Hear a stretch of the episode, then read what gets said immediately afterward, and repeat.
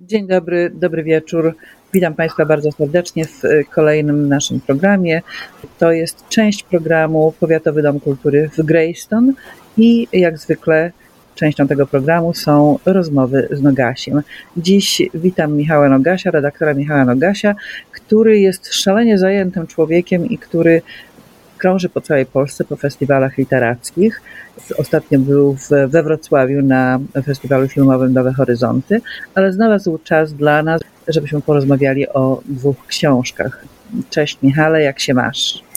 Dzień dobry, dobry wieczór. No, w Polsce już połowa wakacji, połowa festiwali literackich i nie tylko za nami, więc y, korzystając z okazji, że jestem przez chwilę w Warszawie, próbuję złapać oddech ale gdziekolwiek bym nie był, to zawsze z książką w ręku, więc służę oczywiście opowieścią i poradami. No właśnie, będziemy dzisiaj rozmawiać o dwóch książkach, jednej polskiej i jednej zagranicznej. I y, wybrałeś dwa tytuły. Pierwszy tytuł to jest tytuł dawno niesłyszanego i niewidzianego w świecie literackim Piotra Siemiona, którego znamy z dwóch książek, Niskie Łąki i Finimondo. I po latach milczenia Piotr Siemion wydał nową książkę, która nazywa się Bella Ciao.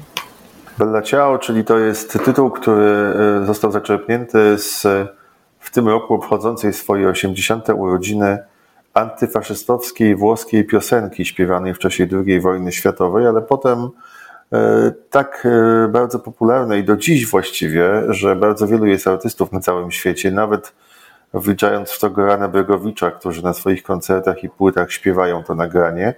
Ja tylko jeszcze odnosząc się do wprowadzenia na temat Piotra Siemiona, powiem, że słuchacze Twojej audycji mogą znać Siemiona nie tylko z książek, ale także pewnie nie mając świadomości z nowojorskiego metra, ponieważ Piotr wiele lat spędził w Nowym Jorku, gdzie kończył studia jest e, bardzo szanowanym prawnikiem. E, tak, w okolicach, w okolicach Central Parku e, często przebywał, wraca wspomnieniami do swojego czasu spędzanego w Nowym Jorku i w Stanach Zjednoczonych. To jest taka dodatkowa atrakcja dla naszych słuchaczek i słuchaczy. No ale tak, po 18 latach Siemion wydał nową powieść. Jeszcze w 2015 roku ukazał się Dziennik Roku Węża. Jego bardzo osobiste, intymne, prywatne zapiski między innymi o skomplikowanej sytuacji rodzinnej, ale takiego tekstu stricte literackiego, e, fikcji literackiej nie mieliśmy, czekaliśmy i wreszcie się udało. No i Bella Ciao, muszę powiedzieć, jest powieścią, która bardzo przypadła mi i nie tylko zresztą mnie do gustu. Niewielka książka opowiadająca o świecie po wojnie. E, trochę taka fantazja na temat rzeczywistości postapokaliptycznej, która czerpie z bardzo wielu źródeł literackich i filmowych, więc od razu skojarzenia czytelniczki czy czytelnika mogą kierować się ku latom 1945-46 powojennej Polsce, ale jak mówi sam Siemion, celowo nie nazywa e, momentu, w którym odbywa się, e, w którym toczy się akcja powieści, bo jego zdaniem świat po każdej wojnie wygląda w podobny sposób. Szóstka młodych ludzi, prowadzona przez siódmego, najstarszego, samozwańczego przywódcę, dowódcę grupy y, ocalałych z wojennej pożogi żołnierek i żołnierzy, idzie na zachód nad morze. Próbują przedostać się nad morze, nad Bałtyk, po to, żeby, no właśnie, spotkać się z, tak słyszą, kimś, kto będzie wysłannikiem uzdrowicielem, kimś, kto ich uratuje, e, wyprowadzi z tego świata zniszczonego przez wojnę. Idą, ale tak w rzeczywistości nie do końca wiedzą, jaki jest cel tej wyprawy. Uciekają ze wschodniej Polski na zachód i zderzają się z zupełnie nową rzeczywistością. Krajobraz się zmienia, polityczny, społeczny. Jeżdżą w tę i nazad pociągi, żołnierze rosyjscy, radzieccy, polscy repatrianci, wyjeżdżający, wyganiani z domów Niemcy. I w tym wszystkim oni jakoś próbują się odnaleźć. Siemion, który napisał powieść, bardzo dobrą powieść przygodową, tak to trzeba nazwać, ale na najwyższym poziomie i no, będącą ucztą literacką dla osób sporo czytających, Chcę w tej książce opowiedzieć o kilku rzeczach i to mu się udaje. Po pierwsze, co robi wojna z młodym człowiekiem? To jest bardzo ważne pytanie. Tak mi się wydaje. Zresztą książka stała się niezwykle aktualna teraz. Ukazała się już po wybuchu tej drugiej fazy wojny w Ukrainie. Pisana była wcześniej, ale myślę, że to jest pytanie, które zadają sobie osoby na całym świecie w tej chwili. Myśląc o Ukraińcach. To znaczy, co z tymi młodymi ludźmi, którzy poszli na front albo siedzą w domu, czekając na wyzwanie, ta wojna robi, co robi z ich psychiką, jak oni w ogóle mogą się w tej rzeczywistości odnaleźć i co dzieje się potem, jak sobie poradzić z licznymi traumami. To jest też opowieść o, o tym, co może być ratunkiem przed e, traumą, przed wyniszczeniem spowodowanym wojną. Czy trochę to banalne, a trochę wcale nie. Takim ratunkiem może być miłość. Jedna z bohaterek tej książki, jedyna dziewczyna w tym oddziale, Spinka, odnajduje bliskość, ciepło, czułość w ramionach innej dziewczyny, która jest e, Niemką, która opiekuje się swoim schorowanym ojcem. Nie są w stanie uciec e, z tych terenów, na które wchodzi oddział opisywany w książce. I ona staje się trochę jej taką służką, niewolnicą, zostaje pojmana, idą razem z tym oddziałem, ale tylko w jej objęciach, w jej ramionach ta dziewczyna, 17-letnia snajperka, która jest wysyłana na różne akcje, żeby zabijać wrogów, przeciwników, potrafi znaleźć ukojenie i sens życia. To jest też opowieść o próbie wyzwolenia innych ludzi od śmierci i katastrofy. Tej próby podejmuje się najstarszy, samozwańczy przywódca, który wie w dużej mierze, nie chcę tutaj za bardzo spoilerować, że cała ta jego akcja może być skazana na porażkę, ale nie chce tym młodym ludziom odbierać nadziei i chce, żeby przynajmniej oni uratowali się z tego piekła, które jest na ziemi.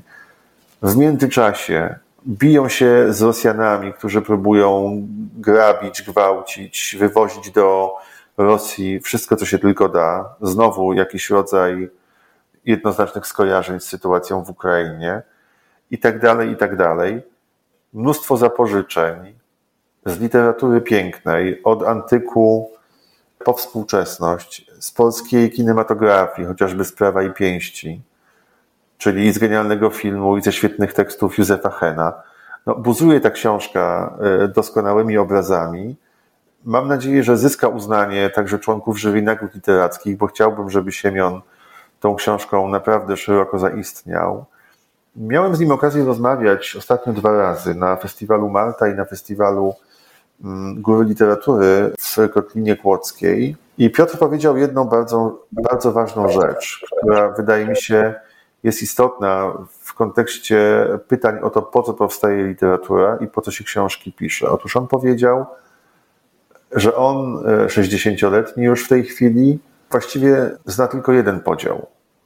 Na książki konieczne i niekonieczne. I uważa, że powinniśmy pisać i czytać tylko książki konieczne. I myśli o Bella Ciao jako o książce koniecznej. I ja też myślę o tej książce jako o koniecznej. To znaczy ona porządkuje nam ten świat, pozwala nam zrozumieć świat naszych dziadków czy rodziców, którzy przeżyli wojnę i potem przez cały czas, właściwie nawet do śmierci, milczeli na temat tego, w czym byli i z czego wyszli.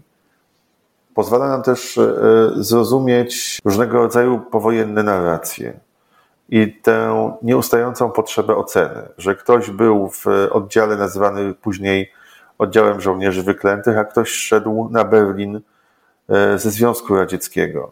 I że często to były osoby, które potem spotykały się w jednej rodzinie.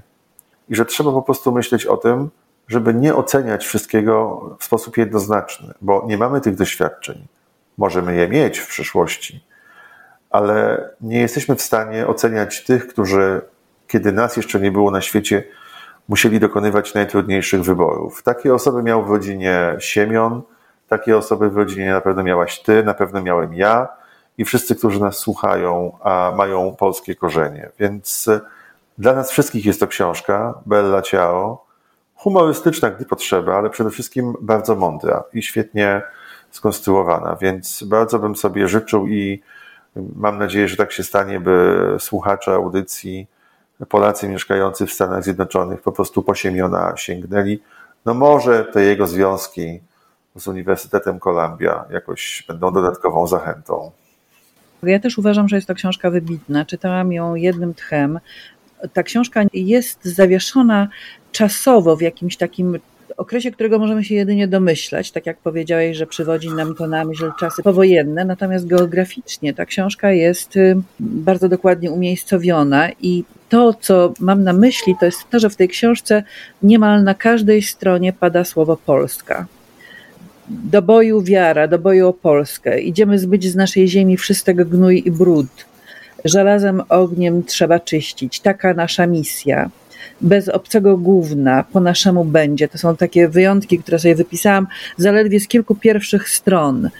Polska jest tam obecna, namacalna i nie, nie ma żadnej wątpliwości, że chodzi o Polskę. Tak, tak. Zresztą e, Piotr przyznaje, że kiedy pisał e, Bella Ciao, no to było długich 18 lat, e, to robił bardzo dokładny research. Jeździł po, po Pomorzu Środkowym, Zachodnim, odwiedzał te miejsca, które mógłby opisać, jakieś stare zakłady, elektrownie, bo część tej książki właśnie w takim miejscu się dzieje, więc y, no, miasteczka, w których y, Polacy i Rosjanie po wojnie na pewno się spotykali, nie tylko przeganiali Niemców, ale też toczyli walkę o łupy. Więc y, tu nikt nie ma wątpliwości, że jest to Polska. Tylko to może być Polska roku 45, a to może być Polska roku 2050. To są mechanizmy, które się powtarzają i ja myślę, że Poza tym, że to jest świetnie opowiedziana historia o traumach, przygodzie, bólu, lęku i miłości, to to jest także książka przestroga i z tego powodu jest niezwykle konieczna. Drugą książką, która też nie jest łatwa, to książka Obietnica. I zdaje się, że spotkałeś się z autorem tej książki, przeprowadziłeś z nim nawet wywiad. Czy możesz nam powiedzieć kilka słów na temat tej książki, która też już zebrała sporo nagród i jest rzeczywiście uważana za, za książkę, która jest konieczna do czytania. Książkę napisał południowoafrykański pisarz Damon Galgat za The Promise, czyli obietnicę otrzymał Bookera. E, no i to jest książka e, znakomita, doskonała, napisana jak sztuka teatralna. E, takie można odnieść wrażenie, kiedy się ją czyta i potem zresztą w rozmowie Damon Galgat to potwierdzał że bardzo pomogły mu związki z teatrem przy pisaniu mm, obietnicy. Dodam jeszcze, że jest to książka, która wzięła się właściwie też e, z opowieści prywatnej znajomego Damona Galgata, który kiedyś przy okazji spotkania e, przedstawił mu historię kolejnych następujących dość szybko po sobie pogrzebów w jego rodzinie. I Galgat wykorzystuje pogrzeb, instytucję pogrzebu i całą sytuację około pogrzebową, by przedstawić losy rodziny Swartów e, albo Swartów, w zależności czy czytamy to po angielsku, czy po niderlandzku, białej rodziny mieszkającej w Republice Południowej Afryki. Pierwsza część książki rozgrywa się w czasach apartheidu, potem już po e, zniesieniu apartheidu i dojściu Nelsona Mandeli do władzy. Otóż e, mają oni, cała rodzina, farmę niedaleko Pretorii, stolicy Republiki Południowej Afryki. I na terenie tej farmy, poza ich domem, znajduje się także mały domek, w którym mieszka ich służąca z synem, czarna kobieta. Kiedy umiera matka, umiera jako pierwsza, wcześniej bulwersując e, znaczną część rodziny i przyjaciół, ponieważ e, zmienia wiarę i zostaje e, osobą wyznania mojżeszowego, ona na łożu śmierci obiecuje służącej, że ten mały domek, w którym ta mieszka ze swoim synem, zostanie na nią przepisany, że wreszcie będzie miała swoje miejsce na ziemi. Ale po śmierci matki nikt, poza najmłodszą córką, obietnicy wypełnić nie zamierza. Co więcej, rozpoczyna się kłótnia o to, czy w ogóle matka miała prawo coś takiego powiedzieć. I najmłodsza córka, strażniczka tej obietnicy, robi wszystko, by wymóc na ojcu, bracie i siostrze przekazanie domu czarnej kobiecie. Kolejni e, członkowie rodziny odchodzą, pogrzeby następują po sobie mniej więcej na co 10 lat, ale nikt nie chce czarnej kobiecie przekazać obiecanego jej domku. Znakomicie Galgat opisuje historię gry prowadzonej wewnątrz rodziny, ale też pokazuje, jak zmieniała się sytuacja polityczna i społeczna w RPA.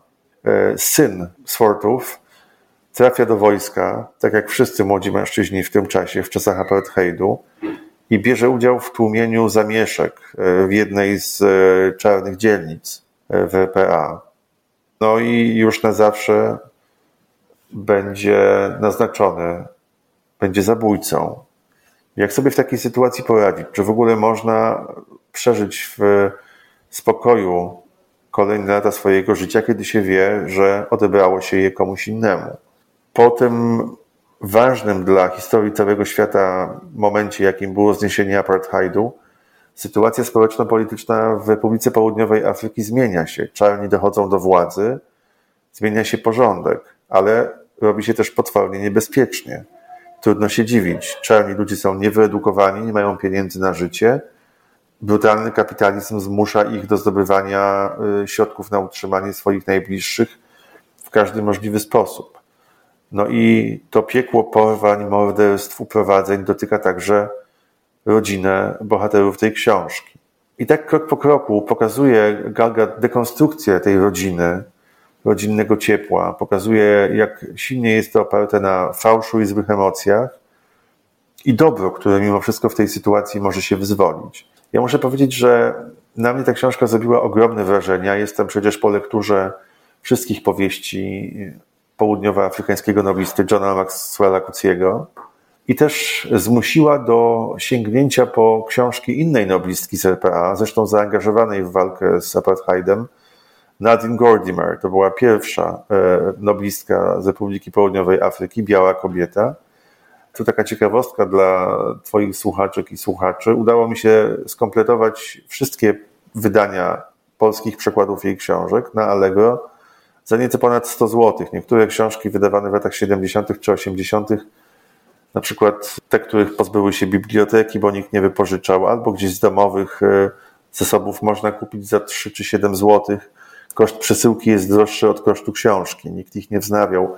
Bardzo bym chciał, żeby książki Nadine Gordimer e, wróciły e, do polskich księgarni i bibliotek, być może w nowych przykładach, bo to jest bardzo ważna literatura. No i teraz po Nadine Gordimer i po Kucji mamy Damona Galgata, który pokazuje RPA czasów transformacji i współczesne, współczesne czasy, które nikogo chyba nie zadowalają i dla wszystkich są bardzo trudnym momentem w historii ich życia i historii kraju. Bo jak powiedział Damon Galgat, w porządku, znieśliśmy apartheid, czarni mają te same prawa co biali, są większością, mamy czarnych prezydentów, czarni są w rządzie, czarni są w parlamencie, ale poziom korupcji jest nieprawdopodobny i ci, którzy kiedyś e, byli blisko Afrykańskiego Kongresu Narodowego, ustawili się na życie kosztem swoich braci. Apartheid wciąż funkcjonuje w przestrzeni publicznej, przede wszystkim gdy chodzi o ekonomię, o sytuację na rynku pracy.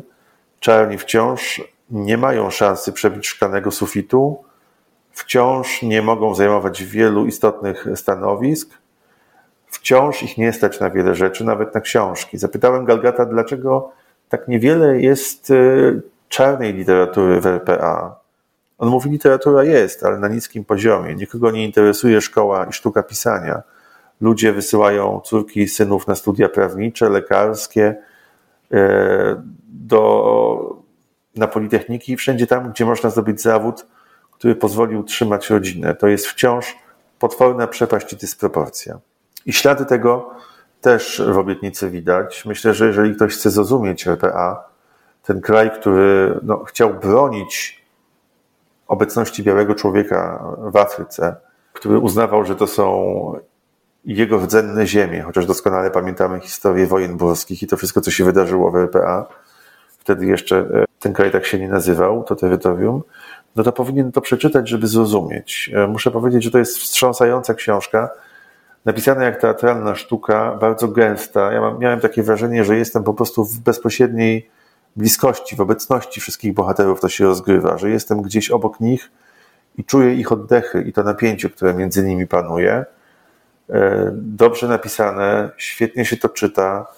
Można sięgnąć nie tylko po polski przekład, ale i po tekst oryginalny, oczywiście państwo w Stanach Zjednoczonych. Książka zasłużenie dostała Bookera i bardzo serdecznie tę lekturę polecam. Kto w Polsce wydał tę książkę? Wydawnictwo Czarne. Wydawnictwo Czarne w tłumaczeniu Dariusza Żukowskiego.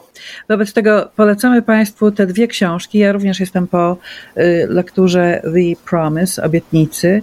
To jest rzeczywiście książka, która jest bardzo znacząca w wyrażaniu prawdy i to tutaj mamy dwa rodzaje prawdy, bo jest to prawda i polityczna i prawda emocjonalna y, narratora, widziana oczami narratora, przeżywana przez narratora.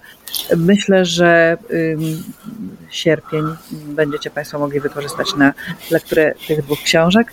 Ja bardzo Ci dziękuję, Michale, że znalazłeś dla nas czas i dziękuję za rozmowę i do następnego spotkania. Dziękuję i pozdrawiam. Życzę wszystkiego najlepszego w sierpniu i kłaniam się nisko pani redaktor.